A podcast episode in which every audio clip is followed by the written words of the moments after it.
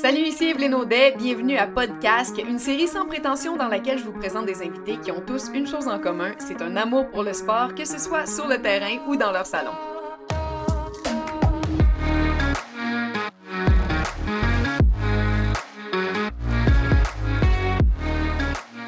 Bout du fil, Georges Larac, qui est un retraité de la Ligue nationale, aujourd'hui un personnage médiatique plutôt coloré, mais euh, surtout un grand gaillard fort sympathique, un gars que j'aime bien. Salut Georges, comment tu vas? Très bien, Evelyne, puis toi? Ça va super bien. Tu viens de finir ton show au 91.9? Oui, oui, de midi à 3 tous les jours. Alors, je me suis dépêché d'arriver chez nous à Saint-Hubert pour être prêt pour toi. Ah, c'est bien smart. Tu sais quoi, je vous écoute souvent, Gonzo, puis toi? Ah, ben merci, merci. La, la patte me shake de pas appeler. ah, ben, hey, pour vrai, après changement de certains matériels qu'on a de temps en temps, ça serait le fun. Mais t'as des filles qui appellent. J'entends souvent quand même des filles qui appellent, puis criment, ils ont, ils ont de l'argument, là, ils sont pas pires. Hey, pour vrai, là, avoir un débat de hockey avec toi ou de soccer, j'adorerais ça. mais, mais je suis contente que tu nommes le soccer parce que c'est une des choses dont je veux parler. Euh, tu sais, on te connaît comme un joueur de hockey, mais c'est drôle. Moi, à chaque fois que je te croise dans un événement, c'est euh, tout le temps un événement sportif, mais jamais du hockey. On a joué au soccer ensemble pour l'événement de Patrice Bernier. Ensuite, on a couru un 10 km avec Ouais. euh, On court Montréal. Fait que course à pied, soccer, hockey, évidemment. Qu'est-ce que tu fais d'autre? Tu fais tous les sports, toi? Ouais, ouais, j'ai fait pas mal tout. Je fais beaucoup de vélo aussi, basket aussi, j'adore ça. J'ai toujours été sportif depuis que j'ai été jeune, puis là, j'aime ça, puis j'aime ça me surpasser. Puis tu sais, courir, c'est tellement demandant, mais aussi, ça l'aide à, à- à mettre en forme. Puis je veux faire mon troisième marathon l'année prochaine. Le, ça, marathon. de- ok. ouais, puis c'est pour ça. Puis, sauf que je veux faire en 4 heures. J'ai, mon meilleur temps de marathon Montréal, c'est 4h59. Là, je veux faire en 4 heures, ce qui est 6 minutes 10 kilos pendant 42 km. Ben, même un petit peu moins, c'est à peu près 5,50 5,50 à peu près. Fait que là, je m'entraîne énormément pour euh, faire 4 heures pour l'an prochain, puis je sais que je vais le faire. Fait que c'est pour ça que je cours énormément. Puis le soccer, ben, c'est mon sport préféré, même si je joue au hockey. Ah ouais? Mon- ouais, c'est mon sport préféré, le soccer, avant le hockey même. Euh, mais, euh, tu sais, j'adore. Fait que c'est pour ça qu'à chaque fois que j'ai une- j'ai une occasion de pouvoir jouer au soccer, je joue souvent avec Patrice. J'y vais, j'adore ça. Mais le futsal, j'aime pas autant ça parce que ça fait plus mal aux genoux. Euh, c'est dur sur le, pour moi de jouer sur du bois comme ça. J'aime mieux jouer sur du vrai gazon. C'est plus naturel puis c'est moins dur sur le corps. Je suis 100% d'accord avec toi, puis j'aime même mieux un vrai gazon qu'un gazon synthétique. Faut qu'il soit beau, par exemple, sinon tu te pètes les chevilles, mais un, gazon naturel qui est beau, là, c'est la plus belle affaire au monde. Non, mais t'as raison, les, les gazons synthétiques non plus, je joue pas là-dessus parce que euh, c'est drôle, à un moment donné, les gens à la radio, ils appelaient puis ils chiolaient le fait que Drogba voulait pas jouer sur du synthétique. Puis je, compre- je comprenais de quoi qu'il parlait parce que, sais, sur les genoux, sur- c'est pas, ça pardonne pas, là, le synthétique. C'est pas Mhm. comme du vrai gazon que tu peux mieux glisser, tu peux, ça l'absorbe beaucoup plus. C'est pas la même chose. Puis si t'as joué, les gens qui ont joué beaucoup au soccer comme toi, ben tu le sais la différence entre les deux. Fait que c'est pour ça que moi, je refuse. Quand c'est des surfaces synthétiques, même si j'ai des souliers, pour jouer sur du synthétique sans crampons, euh, j'y vais pas parce que quand je joue un match sur synthétique, ça me prend à peu près 4-5 jours pour m'en remettre. euh, En remettre. boîte, on a mal partout. Ouais, le dos, les genoux. Je trouve aussi que la balle est plus dure à lever. Tu sais, quand t'es sur un gazon naturel, là, tu pognes la petite motte de terre qui est en dessous, puis la balle, elle décolle. Sur le synthétique, je trouve ça plus difficile techniquement. Et finalement, quand tu glisses, mettons que tu fais un tacle, puis que, ben, premièrement, tu te blesses bien plus Ben sur oui, le synthétique, tu fais un espèce de gros rash, mais en plus, ton rash, il infecte parce que les synthétiques sont dégueulasses. C'est vrai. Et puis tu sais, les synthétiques qui mettent du sabre en plus dedans, là, puis là, ça rentre dans la peau, tu sais, c'est parce qu'ils mettent comme une petite... Des fois, il y a des, il y a des ratipières, des fois, dans les synthétiques, quand on joue. Écoute, il y a plein d'affaires là-dedans que je recommande pas ça à personne. Puis je comprends qu'il y a des endroits dans le monde qui ont peut-être pas le choix à cause des conditions, mais euh, ils me verront pas là. Puis dis-moi donc, tu, euh, tu disais là, que ton- le soccer, en fait, c'est ton sport préféré avant même le hockey. Fait que qu'est-ce qui fait que tu as commencé à jouer au hockey? Tu as sûrement commencé jeune quand même le hockey, là, vu que tu as fait la Ligue nationale et tout. Là. Ouais, ouais, c'est parce que mes, mes, mes parents, c'est à cause de mes parents, bien entendu, que le soccer est mon sport préféré. Mon père, qui est allé d'ailleurs au Mexique voir la Coupe du Monde euh, quand l'Argentine a gagné, puis il avait été avec sa caméra bêta, il a filmé tous les matchs. Et euh, vraiment, mon père, tu sais, il, il a joué semi-professionnel en Haïti au soccer, Ah ouais? il est né là-bas. Puis c'est pour ça que dans notre famille, le soccer a toujours été, toujours eu beaucoup de place. Puis c'est à cause de, de- de mon père, bien entendu, c'est devenu mon sport préféré. Parce qu'on s'entend, quand j'étais jeune, je suis né à Montréal, j'ai commencé à jouer au hockey à 4 ans, mais mon père ne connaissait rien au hockey. On parlait toujours de soccer. Mais pourquoi tu as joué au hockey? Qui a décidé que tu allais t'inscrire au hockey à 4 ans? Ah, ben c'est moi, parce que quand t'es né à Montréal, puis tu grandis, puis tous tes amis jouent au hockey, t'es un extraterrestre si tu joues pas au hockey, t'es obligé de jouer au hockey. Puis moi, j'aimais ça, là, j'aimais ça aussi, jouer au hockey dans la rue avec mes amis, puis tout ça, puis, puis c'était le fun. Mais tout le monde était inscrit dans une équipe, donc fallait que je m'inscrive aussi. C'était plus avec mes parents que c'était particulier, parce que quand j'aurais dit que je voulais jouer au hockey, puis eux autres, ils connaissaient absolument rien, puis même que quand ils sont arrivés au Québec, ils ont leur premier hiver ici, ils ont mis deux manteaux d'hiver, tu sais, ils n'étaient pas habitués au froid, ils n'aiment pas ça. Ils connaissaient, écoute, ils n'ont jamais écouté un match de hockey, ils n'ont jamais été voir un match du Canadien, rien, ils ne savaient même pas c'était quoi, là. te dire à quel point hein? c'est deux sports complètement différents pour eux. Mais moi, tu sais, le fait que je suis né à Montréal, quand tu grandis dans un environnement que le Canadien est roi et maître, oublie ça, là. On parle, tout le monde parle du Canadien, tout le monde parle de hockey, les jeunes, on veut toujours jouer au hockey, on veut toujours rendre dans la Ligue nationale. Fait que c'est pour ça que pour moi, c'était la même chose que tous les autres jeunes. Fait que j'ai commencé à jouer, puis puis dans les rues, on jouait presque à tous les jours. Puis dans les parcs, l'hiver, on allait patiner pour pouvoir jouer au hockey. Fait c'est ce que je faisais tout le temps. L'été, je jouais au soccer à tous les jours, puis euh, au hockey des fois dans la rue. Mais euh, l'hiver, j'étais toujours euh, sur une patinoire n'importe où pour jouer au hockey. Puis tu sais, pour que tu fasses la Ligue nationale, Dieu sait que, je veux dire, tu avais du talent, tu as su te démarquer. Est-ce que ton père, est-ce que tes parents ont, bien qu'ils connaissaient pas trop ça, le hockey, est-ce qu'ils ont su apprécier la, valeur, est-ce qu'ils ont su réaliser à quel point tu avais du talent pour faire la LNH? Là? Non, zéro. Mes parents. Zéro? mes parents voulaient pas jouer au hockey. Quand j'étais jeune, il y, avait, il y avait trop de racisme quand j'étais jeune. En plus, non seulement il y avait beaucoup de racisme euh, quand j'étais jeune dans le hockey, mais mon, père, a décidé que la famille allait déménager à Sorel-Tracy parce que mon père était ingénieur, puis il travaillait au poudre métallique là-bas, puis on a déménagé là-bas, puis on était la seule famille noire. Donc, on a vécu extrêmement de discrimination. Puis moi, quand je jouais au hockey dans le temps à Sorel-Tracy, je me faisais traiter de nègre à tous les jours, à tous les matchs. C'était incroyable. Puis mes parents, quand ils venaient au match, au début, puis ils entendaient ça, ils capotaient. Ils disaient, c'est quoi ça? C'est quoi cet environnement-là pour notre enfant? Donc, je me souviens à un moment donné, quand je suis revenu à la maison, ils, ne voulaient plus que je joue au hockey. Puis j'ai dit, non, moi, je vais continuer de jouer. Puis mes parents, eux autres, ils avaient peur que... Puis j'avais 7 ans, là. Puis mes parents, ils avaient peur que cette, cette haine-là envers moi allait m'affecter comme être humain. Fait que mes parents, ils ont dit, probablement, puis ils ont pensé que j'allais quitter quand j'allais abandonner quand ils m'ont dit ça, mais ils m'ont dit, c'est quoi, si tu veux jouer au hockey, ben arrange-toi tout seul, nous autres, on y va plus. J'avais 7 ans. Ils m'ont dit, on y va plus, on t'amène plus. Fait la solution qu'il fallait que je fasse, il fallait que j'aille à pied ou avec ma bicyclette, avec mon stock sur le dos, en plein hiver. C'est ce que j'ai fait. J'ai dit à mes parents, vous voulez pas m'amener? Pas de problème, je le fais tout seul. encore une fois, quand un enfant de 7 ans dit ça à ses parents, ses parents sont dans leur tête, ils se disent, ouais, ouais, ouais, ouais, tu pas de problème. Ils, pensent que je vais abandonner. Non, j'ai continué, j'étais tout seul. J'allais aux arenas tout seul. L'hiver, je marchais des fois une heure de temps pour me rendre là-bas. Euh, des fois, je réussissais à avoir des lifts, c'était difficile. Quand j'en avais pas, j'y allais tout seul, j'y allais quand même, puis j'étais tout seul. Puis je me faisais traiter de nègre, j'avais pas de parents, j'avais personne. Puis je me faisais critiquer, puis dans ma tête, je me disais, je vais réussir la Ligue nationale pour le prouver qu'ils ont tous tort. Ah, mais c'est ça, ton but, c'était ça, donc. Ouais, ouais, mon but, après, parce que ce qui est arrivé, c'est que même si le hockey, c'était pas mon sport préféré, à cause de toute la haine que j'ai, que j'ai dû passer au travers quand j'étais jeune, mon but maintenant, c'était de faire la nationale pour montrer à mes dénigrants qu'ils avaient tort. ce que je faisais, c'est que, puis pas juste ça, pour le montrer aussi à mes parents, parce que mes parents, ils savaient pas c'était quoi le hockey, ils connaissaient rien. Mais quand je leur disais que j'allais jouer à la nationale, mes parents, ils, probablement, ils savaient pas c'était quoi, puis, ils me disaient de me concentrer sur les études. Mais l'autre affaire aussi, il fallait que je fasse, c'est que quand tu es jeune puis tu fais traiter de nègre, l'affaire là-dedans, c'est, c'est, difficile, tu pleures. Mais moi, si j'arrivais à la maison puis je pleurais, là, mes parents m'auraient enlevé du hockey parce qu'ils disaient si on, se voit, si on voit que ça t'affecte, on va t'enlever du hockey. Fait que moi, ce que je faisais, je pleurais en silence. Des fois, je me cachais dans mon oreiller pour évacuer de la frustration, puis je pleurais, mais il fallait jamais que je le montre. Fait que c'était fou, là. C'était, comme, j'étais tout seul là-dedans pour réussir ma mission. Puis, tu sais, souvent, tu entends des belles histoires qu'un jeune réussit dans la Ligue nationale, puis ses parents l'ont poussé, était derrière lui. Moi, c'était le contraire. Il voulait pas que je joue les gens me dénigraient, puis malgré tous les obstacles que j'ai eus, j'ai quand même réussi. Puis c'est ça que pour moi, ma plus grosse accomplissement de ma vie, c'est pas juste d'avoir percé de la Ligue nationale, mais savoir donner une leçon à tous les gens qui m'ont dénigré, qui ont dit que tu n'allais pas réussir, puis à mes parents aussi qui voulaient que j'arrête de jouer. Eux, là, quand j'étais repêché dans la Ligue nationale, j'ai eu ma première signature de Bonnie, là, eux, ils capotaient, ils n'en revenaient pas. Là, écoute, quand tu parles du, petit jeune qui, a grandi à Sorel-Tracy, qui s'est rendu là tout seul, pour eux, même quand mon père raconte cette histoire-là, des fois, quand, quand il a déjà parlé de mon histoire, il dit Écoute, faut que je donne crédit à mon fils. Quand on a fait Trajectoire RDS, mon père en avait parlé, puis il avait dit Faut que je le dise, il l'a fait tout seul. Je n'étais pas là pour lui, puis c'est sa détermination, puis la personne qui est aujourd'hui, mais c'est grâce à lui. Colin, c'est touchant, mais en même temps, c'est pas triste comme histoire parce que c'est ton, ton entêtement qu'on reconnaît bien.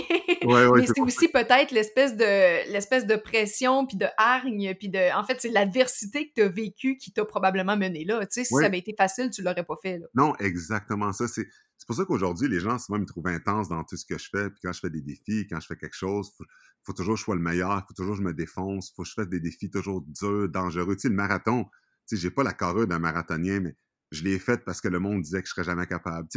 Je, me pousse toujours, toujours, parce que toute ma vie, c'est ce que j'ai fait, puis je l'ai fait depuis que j'ai 7 ans. Depuis que j'ai 7 ans, je me dis que tout est possible dans la vie, on n'a pas d'obstacle, on peut tout faire, tout accomplir.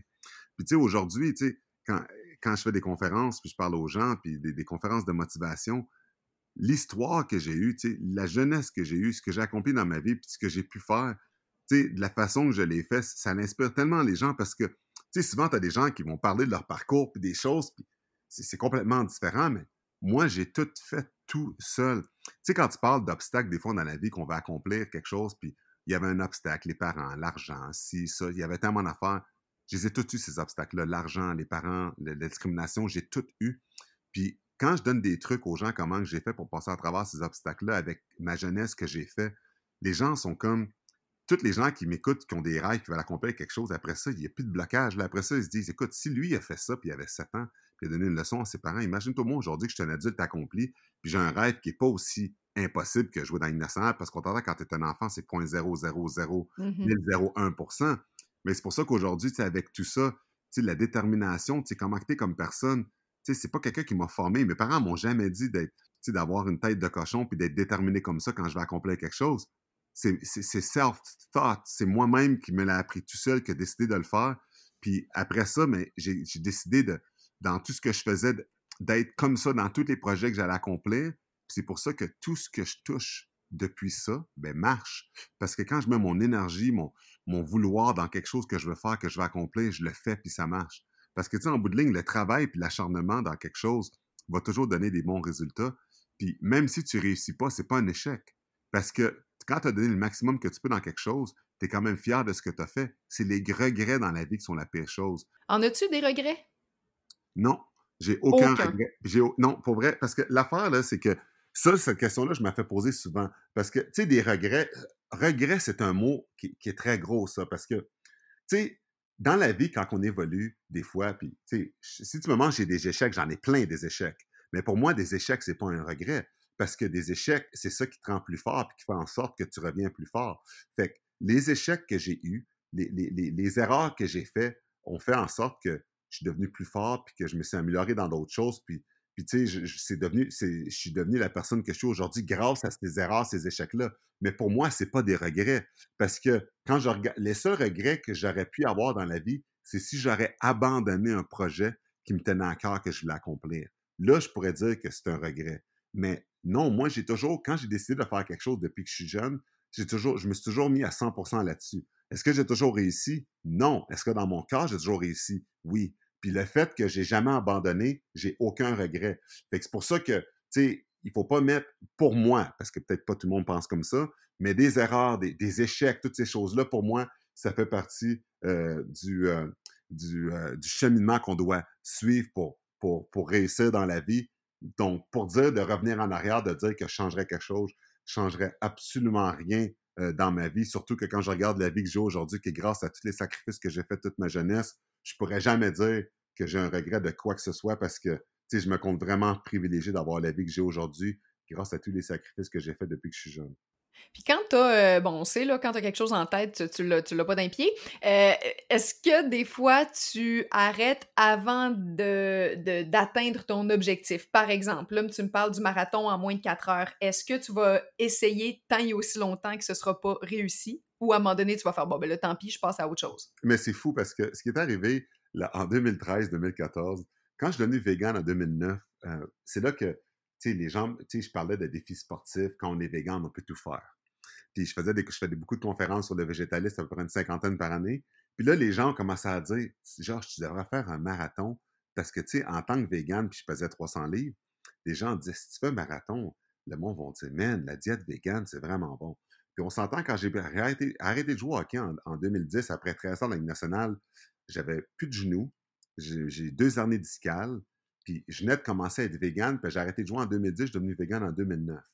Mais ce qui est arrivé, c'est que un an après être vegan, mes années discales se sont réabsorbées, puis mes genoux, mes articulations se sont régénérées à cause de la diète végane. Puis là, j'étais capable de courir, puis j'avais jamais couru comme ça avant. Fait qu'en 2013, j'ai fait le marathon à froid, puis je l'ai fait 4h59 sans entraînement. À froid, c'est ça, tu veux dire sans, sans t'être entraîné pour? Oui, sans m'être entraîné pour, 4h59 à 300 livres. Là, quand j'ai fait ça, là, c'était comme les gens. Puis, puis j'étais à l'hôpital après. Parce que ce qui est arrivé, c'est quand je suis arrivé à la ligne d'arrivée, j'ai été déshydraté. Puis euh, le médecin m'a dit 15 minutes plus tard, tu étais mort. Genre, j'avais plus d'eau dans L'eau avait. Pas, pas j'avais plus d'eau, mais j'avais tellement perdu d'eau. J'avais des bosses partout dans le corps, de, des déshydratations. Ouais, ouais, j'ai failli mourir. J'étais à l'hôpital. Ils m'ont mis 16 litres de soluté. Mais, mais attends, parenthèse aussi, il faut dire que tu es asthmatique. Oui, je suis asthmatique en plus. Asthmatique en plus. Mais ça, ça te nuit pas? Euh, non, pas du tout, pas du tout. Mais là, le médecin m'a dit Georges, à 300 litres, tu ne peux pas faire un marathon, tu es beaucoup trop lourd, tu as perdu trop de sel, c'est trop dangereux.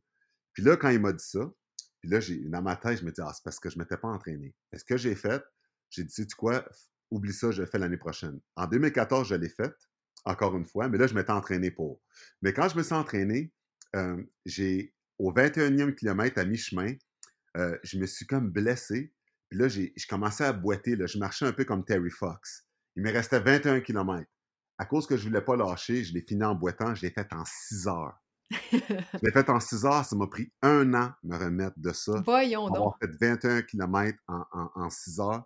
Puis là, j'avais mal partout. Écoute, mon corps, mon dos, c'est la pire affaire à faire. Mais je ne voulais pas arrêter. Je me suis dit, c'est quoi? Je ne suis pas un lâcheux. Puis le monde me disait d'arrêter. Arrête, t'es blessé. Je non, je le fais au complet. Puis là, je l'ai fait. J'ai fait 6 heures. Puis là, depuis 2014, j'avais pas recouru. Puis là, un moment donné, je me suis dit, OK, là, un moment donné, je regardais du monde qui courait, puis tout ça, puis je me suis dit, sais-tu quoi? Mon but, là, j'ai toujours voulu le faire en 4 heures.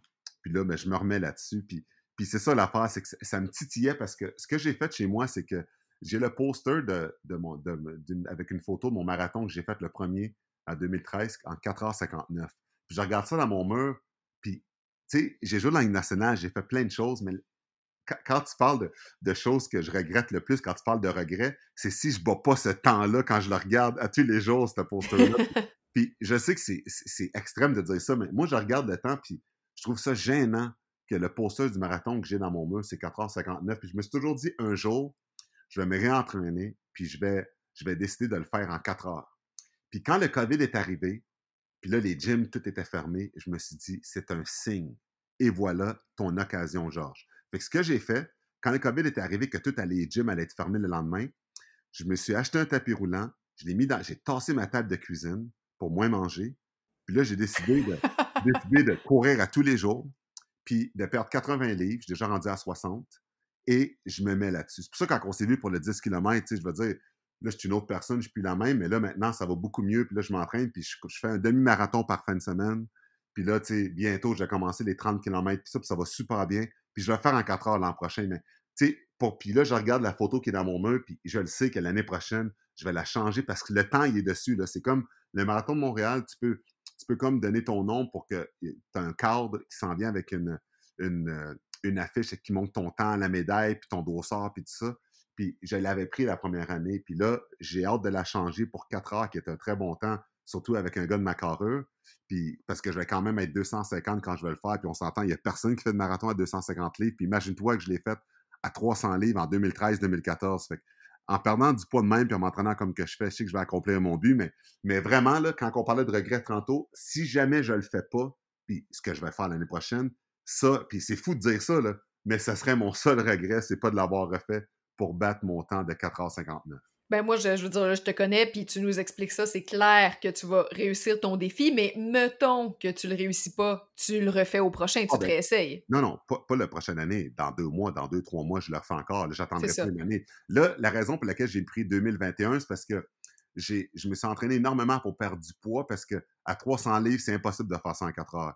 Il fallait que je perde, et j'étais rendu à 320 il fallait que je descende, il fallait que je descende à 2,50 pour le marathon de l'an prochain. Puis avec comment que ça va en ce moment, je vais être à 2,50 l'an prochain. C'est pour ça que je me suis donné l'objectif de là. Mais si, si, supposons, je sais pas, moi je fais 4h10, euh, je vais continuer à m'entraîner, puis deux mois, deux mois, deux, trois mois plus tard, je vais réessayer encore. J'ai pas besoin de le faire à chaque année. C'est juste que l'an prochain, je vais déjà avoir le poids idéal pour moi pour pouvoir le faire parce qu'on s'entend que même 2,50, c'est beaucoup trop pour quelqu'un qui court énormément. Mais moi, je suis tellement habitué que je peux juste imaginer que si j'ai fait 4,59 à 300 livres sans entraînement, en m'entraînant comme je fais en ce moment, je cours cinq fois semaine, euh, puis tu sais, je cours des 10 km à chaque fois, puis un demi en fin de semaine, puis je pars du poids comme que je fais je sais qu'il n'y a aucun doute que je vais être capable de réussir mon but. Oui, ça devrait bien aller aussi. Mais est-ce que tu cours, tu cours dehors aussi, pas juste sur tapis, parce que c'est pas, pas pareil. Non, ben pour vrai, je cours presque tout le temps sur le tapis. Puis la raison pour laquelle, c'est que ça l'absorbe plus les chocs quand je cours. Si je cours toujours dehors, ça ferait plus mal aux genoux. Mais par contre, pour courir sur le tapis, pour que ça donne le même effet de courir dehors, il faut que tu cours avec une inclinaison à 1 degré. 1,5 ou Oui, c'est ça.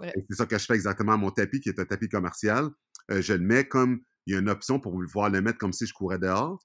Puis pour vrai, puis je l'ai testé quand j'ai fait la course de 10 km.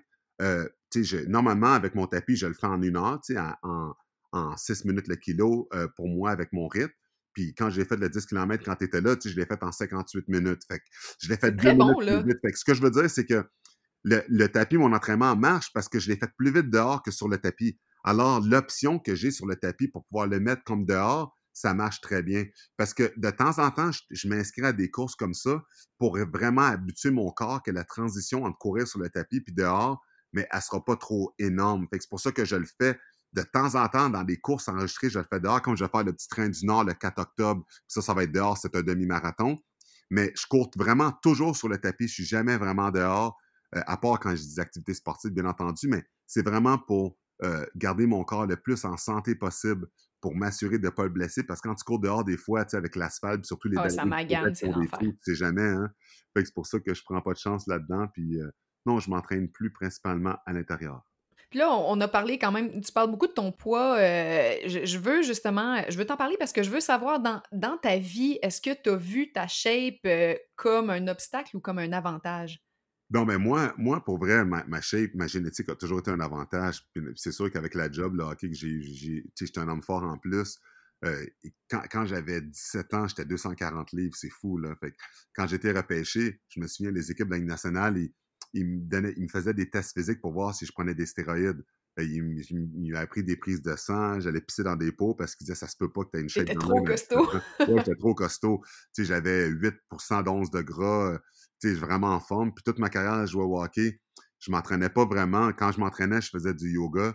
Puis quand je jouais au hockey, je faisais 255, j'avais 9% de gras. Fait tu sais, j'ai toujours été super gros en forme. Puis ma génétique, j'ai toujours été fort naturellement. Puis c'est drôle, mais quand j'ai arrêté de jouer, même si je suis devenu vegan, tu sais, là, un moment donné, à force d'être entraîné à tous les jours, tu as un peu de relâchement, puis tout ça. Puis j'étais monté à 320. Écoute, c'est fou, là, je faisais 320 livres, j'étais comme un éléphant, là. T'es grand, c'est quoi ta grandeur? pieds, presque 6 pieds 4. 6 pieds 4? 4 j'étais 320, j'avais pris comme 70 livres, là, ça n'avait pas de bon sens. Fait c'est pour ça que, tu sais, à un moment donné, je me suis dit, c'est quoi? Si je me mets dans des défis sportifs, ben, tu sais, je vais leur perdre, parce que je le perds quand même assez rapidement. Puis je me souviens que un, une année après que j'ai, actuellement, une année après que j'ai arrêté de jouer, j'étais rendu à 320. Puis là, ce que j'ai fait, j'ai fait la course Montréal-New York. Une course à relais on court de Montréal jusqu'à la ville de New York. On fait 100 km en, quatre jours, chacun. C'est à relais. Tu cours 10 km, tu dors dans un VR pendant 6 heures, puis là, dans 6 heures, tu cours un autre 10. Puis pendant ce temps-là, il y a du monde qui font d'autres relais. Il y a un VR qui suit le monde qui court, puis on fait ça jusqu'à New York. C'était avec la Fondation Esprit de Corps. J'ai fait ça cinq années en ligne. Fait qu'en faisant ça, je gardais mon poids santé. Puis quand j'ai arrêté de faire ça, c'est là que mon poids, encore une fois, j'ai arrêté, puis mon poids, il a remonté encore à 320. Fait que c'est comme, quand je m'entraîne pas, puis je fais rien, c'est comme mon poids monte super facilement. Puis là, quand je m'entraîne, je cours, là, mon poids, il redescend. Mais là, j'arrête de faire ça. Je remonte plus, je me laisse plus aller là parce que avec l'âge, tu sais, à 43 ans, c'est pas mal plus difficile de descendre son poids que quand tu es dans la trentaine. Fait que maintenant que j'ai descendu, euh, je vais faire attention, je ne monterai plus jamais comme que j'ai fait avant parce que euh, sur le corps, ça, c'est super demandant de faire ça. Puis, tu sais, en ce moment, en plus, euh, comment je mange pour faire ça, c'est que je mange seulement un repas par jour je fais un jeûne intermittent, un repas par jour, je déjeune pas, je cours à jeun. Fait qu'imagine-toi, je me réveille le matin, je cours un demi-marathon, puis je déjeune pas, je prends absolument rien. Puis quand j'ai fini après, je prends des fruits, des noix, puis c'est tout. Puis après ça, je mange un repas par jour autour de 4-5 heures, puis c'est tout. C'est ma diète à tous les jours. C'est ce que je fais. fait tu peux comprendre à quel point c'est demandant de faire ça. Mon corps est habitué maintenant, j'ai pas faim, mais le monde me regarde puis ils disent comment tu fais pour aller courir à jeun. Puis tu sais, je suis juste habitué, puis c'est ce que je fais, mon corps s'habitue à un moment donné. Puis en faisant ça, ben, mon corps épuise dans ses graisses pour de l'énergie, étant donné que je n'en donne pas assez. puis c'est comme ça qu'à chaque semaine, mon poids descend, puis ça va super bien, ma santé va bien, je me sens super bien, je mange le plus cru possible, parce que quand tu manges cru, c'est là que tu prends le plus de nutriments possible, spécialement quand tu manges pas beaucoup, ton corps a besoin, parce que quand tu manges tous les acides aminés que tu as besoin, le fer, le calcium, tout sous forme d'aliments, les oméga, puis tout ça, tu as un signal à ton cerveau quand tu as tous les nutriments que tu as besoin, que tu es plein, même si tu n'as pas besoin de manger autant. Ça, c'est toutes des choses que, que ça m'a pris du temps à apprendre quand je devenu vegan, que j'ai lu là-dessus, puis que j'ai consulté tellement de spécialistes. Mais pour vrai, j'ai aucune lacune physique. Je joue au hockey trois fois semaine, je cours. En plus, en faisant la radio, puis tu mélanges des sports avec ça, avec mes courses, avec tout ce que je fais. Écoute, je suis en pleine santé, puis il manque absolument de rien. C'est ça que je voulais te demander. Tu joues encore au hockey? Oui, oui, au moins trois fois semaine parce qu'il y a tellement d'offres caritatives euh, au Canada puis dans le monde euh, avec, avec, des matchs de hockey, puis avec les anciens de nationale, les anciens du Canadien, plein d'anciens même. Puis j'en fais tellement que, encore une fois, à cause de mon côté intense, parce que tu veux toujours avoir l'air très bon quand tu joues, ben, il faut que je joue régulièrement dans des ligues de garage pour que quand je t'invite dans les matchs caritatifs, ben, suis encore un, bon joueur qui peut très bien se débrouiller, que le monde, il voit que, pourquoi tu as une nationale et je veux pas me laisser aller pour arriver puis marcher avec une béquille, passer avec une béquille. Je veux, je veux toujours performer puis être un, un, des meilleurs, quel que soit le sport que je fais. Mais pour faire ça, il faut continuer à pratiquer. Alors, étant donné que je joue dans nationale toute ma vie, mais c'est ce que je fais. Je joue dans les. Puis c'est drôle, mais je m'inscris dans les de garage. Il y en a une qui est à Pierrefonds, à l'autre bout du monde. Des fois, on joue à 10 heures le soir, puis je capote. Parce que quand c'est à 10 heures le soir, le match finit genre à 11 heures, tu te laves, j'arrive chez nous à minuit et demi. Là, je me réveille à 6 heures pour faire mon 10 km, puis après ça, je m'en vais à la radio, puis après ça, je, je me stretch, après ça, je m'en vais faire un autre sport. Tu sais, c'est fou, là, ma vie, là, comment que, tu sais, c'est autour du sport, surtout que mon show, c'est un show de sport, mais, mais écoute, j'adore ça, je pense que c'est important de, de rester en santé, surtout quand on vieillit, pour garder des bonnes habitudes. Puis, euh, puis moi, j'adore ça. Puis je suis tellement hyperactif que quand je fais du sport, mais ça me calme. Puis c'est pour ça que ça me permet, de, quand j'arrive à la radio, de rester assis, pas bouger pendant une coupe d'heure. Puis mon corps, comme il en profite pour relaxer, parce qu'il sait qu'une fois je suis debout, euh, Dieu sait le prochain défi qui s'en vient. Puis après ça, je cours partout, je fais plein d'affaires. Ben là, c'est ça. Alors, tu gardes le hockey. Là, il y a le marathon. Une fois que le marathon s'est réglé, tu vas peut-être continuer de courir un peu pour le fun, mais ça va être quoi le prochain défi? Ironman. Ironman, c'est next. Ah ouais. Parce que capoté. parce que moi, ben moi le, vélo de route, je suis déjà bon. Le 180 km, 200 km, il n'y a pas de problème, je peux déjà le faire. Je faisais beaucoup de vélo dans, dans les autres étés. J'ai un super bon vélo, puis je suis habitué. Puis le vélo de route, il n'y a pas de problème. Une fois que j'ai fait le marathon, euh, je vais en faire au moins un par année. Je n'arrêterai pas pour pouvoir garder ce rythme-là. Là, il va juste rester la nage. Je suis capable de nager, bien entendu. Euh, quand j'étais jeune, je faisais partie d'un club de nage. Donc, c'est juste me perfectionner pour être capable de, faire une nage euh, quand même assez rapide mais m'entraîner pour la nage, mais une fois que je vais avoir fait le marathon, puis je vais en faire régulièrement, puis, le, puis de vélo, ça, j'ai pas peur de ça. Ben, le, prochain, ça va être un marathon ou peut-être à Hawaï. J'aimerais ça faire un marathon dans la mer, là. Pas les marathons dans des petits lacs au Québec où ce que où il n'y a pas de vagues, absolument rien. Le faire, c'est qu'il y a des poissons. Là. Tu sais, es dans la mer pour vrai. Là. Mais qu'est-ce que tu dis, un marathon, un triathlon, tu veux un dire? Triathlon, un, triathlon, un, oui, un Ironman, je voulais dire. Oui, Un Ironman, un vrai là, dans la mer où ce que où ce que tu as des, des, vraies vagues puis tout ça. Exotique. Exactement, oui. C'est ça, que je, ça que je vais faire après. Eh bien, tu sais, j'allais dire, je te le souhaite en même temps. Je veux dire, je le sais que ça va arriver, là, parce que, justement, quand tu dis quelque chose, tu le fais. Ou attends, attends, si je veux être sûr que ça arrive, j'ai juste à te dire, hey, Georges, t'es pas game. Mais je trouve ça le fun. T'es un, euh, es un beau modèle. T'es un, es un mentor pour plusieurs personnes qui te suivent. Puis comme t'as dit au début de notre entrevue, il y en a qui se disent si Georges le fait, je peux le faire. Fait que continue de faire ça. Puis surtout, continue de nous tenir au courant. Parce que là, maintenant que je sais que t'as vraiment tous ces défis-là euh, dans ta mire, ben moi, je veux les résultats, tu sais. Mais, mais Evelyne, j'ai une idée. Check. Vas-y. OK, check. Moi puis toi, on a quelque chose en commun. Tu sais, c'est quoi? On a deux fils qui se touchent quand on fait du sport. Mais t'es pire que moi, je pense. Attends, mais on en a un autre point en commun encore.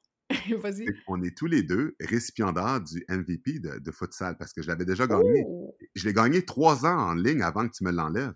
Avant que j'arrive. Puis l'année que j'ai été là, tu l'as pas eu. Oui, oui, oui, exactement. Je l'ai eu trois années en ligne avant toi. étant donné qu'on a ça en commun, puis étant donné que quand on a fait le 10 km, hey, même, t'as as fracassé mon temps de 11 minutes. Ouais, mais là, on n'a pas la même shape non plus, là. Non, je sais, mais j'ai une idée. Pourquoi l'année prochaine, tu ne te joins pas à mon groupe, on était une soixantaine à faire le marathon avec nous? On va y penser? le son de criquet. Sérieusement? le son de criquet. Je dis, hey, un marathon, c'est parce que, ben, il y a deux problèmes, mais en même temps, je veux pas que ça sonne comme des excuses, là, mais je vais te dire mes deux problèmes. C'est mes genoux Puis euh, c'est mon plaisir à le faire. J'aime courir 10 km. Après ça, je t'ai cœuré. Fait que moi, courir pendant... Non, mais c'est vrai. je, peux, pas être plus honnête que ça avec toi. Puis pour réussir à faire un marathon, faut que tu fasses du volume. Fait qu'il faudrait que je cours souvent plus que 10 km, puis ça me tente pas. Ça, c'est la première affaire. Deuxièmement, j'ai les genoux pétés, mais pétés, pétés. je sais que toi aussi, là, mais... Non, mais, non, mais, non, mais c'est pas ça. C'est que les genoux, c'est une très bonne raison. Juste cette raison-là, ta santé, c'est plus important. Ben, c'est surtout que ça se soigne pas. Tu sais, à la limite, le dos, tout ça, c'est des affaires que tu peux, euh, que tu, que tu peux gérer, mais les genoux. Mais les, genoux, ça soigne, mais ça dépend de ton alimentation. C'est ça l'affaire. Moi, avant. Hey, je suis vegan, moi aussi, by the way. Quoi? Ben oui. Vegan? Mais oui. Écoute, je fais quelques exceptions sur le poisson de temps en temps, puis principalement parce que j'anime un show de pêche, puis il faut qu'on bouffe ce qu'on pêche. C'est les seuls moments où je mange du poisson, mais chez nous, il n'y a pas de viande, pas de produits laitiers. Euh, écoute, depuis combien de temps? Ça fait cinq ans que je suis végétarienne, puis ça fait à peu près un an que je suis presque vegan. Oui, parce que si tu étais, parce que si t'étais vegan à 100%, ce, qui ce que ça fait quand tu l'as à 100%, il n'y a plus d'acidité dans ton corps, ça mmh tes articulations, puis tu verrais, là, si tu couperais vraiment, puis des produits laitiers, puis tout ça, là, ton corps serait tellement alcalin que ça guérit tes articulations. Puis moi, je te dis, j'ai plus de ménisque. Là. Les ménisques, c'est le cartilage entre les os, tu sais, pour le genou, pas que le genou frotte. À cause du hockey, j'ai tellement été opéré que j'ai plus de cartilage, puis au poids que j'ai, j'ai aucune douleur au genou, alors qu'avant, j'avais la misère à marcher depuis que je suis devenu vegan, mais à 100% Puis quand je parle vegan à 100% c'est aucun écart d'exception puis c'est de manger beaucoup d'aliments qui sont riches euh, en acides aminés. Puis, puis en tout cas, je peux t'en parler une autre fois de ça. Euh, je suis 100% d'accord avec toi là-dessus. Je prône ça. Là, je suis la première à être derrière ça. La seule affaire, c'est que je veux y aller comme une étape à la fois. C'est-à-dire que je veux pas me rusher avec ça puis me donner un, défi qui, va prendre le bord après six mois. J'aime mieux y aller plus tranquillement, mais une fois que le passage va être fait à 100%, il va rester. Mais, mais c'est quoi le pire? Le pire, là, ça, ça va peut-être t'étonner, là, mais je déteste courir quand je cours sur mon tapis, j'écoute Netflix, j'écoute des films, OK? Parce que sinon, je trouve ça trop long. Quand je cours dehors, je cours avec un iPod, avec la musique. Si si j'ai pas de musique, j'arrête de courir parce que je trouve ça long. Puis je suis d'accord avec toi, je sais pas comment les gens font pour courir des marathons euh, à chaque semaine, mais même moi, je trouve ça tough. Une des raisons pour lesquelles je le fais, parce que je vais accomplir un défi, quelque chose, mais moi aussi, j'aime pas ça, puis je trouve ça long courir, puis je trouve ça plate. Fait quand je m'entraîne dans mon tapis, au moins, ça passe plus vite. J'écoute, j'écoute euh, Netflix, puis tout ça. Puis quand je fais des courses dehors, ben, j'ai mon iPod, puis je mets bien des tunes, puis ça soit le fun, puis je cours au rythme des tunes que j'écoute. Mais si s'il y a un endroit qui, parce qu'il y, a des courses, parce qu'ils trouvent pas ça beau prendre des photos, puis ils disent qu'on n'a pas de courir avec de la musique, je pourrais jamais faire ces courses-là parce que un moment donné, j'ai fait une course de demi-marathon un moment donné, puis j'avais oublié de charger mon iPod puis arrêter. Quand il a arrêté, j'ai arrêté de courir. Complètement? Oui, oui, j'étais pas capable. J'étais pas capable. Il n'y avait pas de musique, il n'y avait rien. Je trouvais ça trop long, trop plate. C'est pas que j'avais mal, mais te dire à quel point que quand tu dis que tu trouves ça long, plate, je suis d'accord avec toi. Moi aussi, je trouve ça long puis plate. Mais des fois, là, c'est ce que je fais aussi. Au lieu d'écouter de la musique, j'écoute des podcasts, justement. Là. Euh, c'est sûr que là, en termes de suivre le beat, tu peux être un peu moins crinqué puis aller moins vite. C'est moins entraînant. Par contre, c'est vraiment pas plate parce que là, tu écoutes du monde parler ou une histoire. Fait que ça, le temps passe super vite. Exactement. Euh, euh, juste pour, euh, avant de terminer, là, je veux revenir sur ton offre. Alors, j'ai, bien, bien décliné ton offre de marathon. Par contre, par contre, je, veux, je peux te dire que ce que tu as fait, Montréal, New York-Montréal, ça, ça, ça, m'allume, par exemple. Parce que ça existe encore, ça? Il va falloir que je vérifie. Il va falloir que je vérifie parce que ça, c'était vraiment le fun. On est, écoute, on est 400 personnes à le faire. Puis comment ça marche, ça, là, quand tu fais ça? C'est que il y a six groupes ok, de courses. Il y, a, du monde qui font le 10 km en 35 minutes. Il y en a à 45. Puis là, ça monte par 5 minutes. 50, 55, 1 heure, 1 heure et 5. Puis tu choisis le groupe que tu veux être. Puis ce qui arrive, c'est qu'il y a un lapin. Puis à chaque 6 heures, ton groupe, quand c'est à son tour, parce que les 6 groupes, ils vont. S'il y a le groupe de 35 minutes, il va. Quand ils ont fini, le groupe d'après de 40 minutes, il va. Après ça, c'est l'autre groupe, c'est 10 km. Puis quand il a fini, quand ça a fini, ça retourne à toi. Puis, c'est des VR qui suivent tout le long jusqu'à New York, jusqu'au Empire State Building ou au Times Square qu'on avait fait un moment donné. Puis on arrive tout en même temps. Puis les 10 derniers kilomètres, les 400 courants, on le fait en même temps. C'était vraiment écœurant. Je vais regarder c'est quand.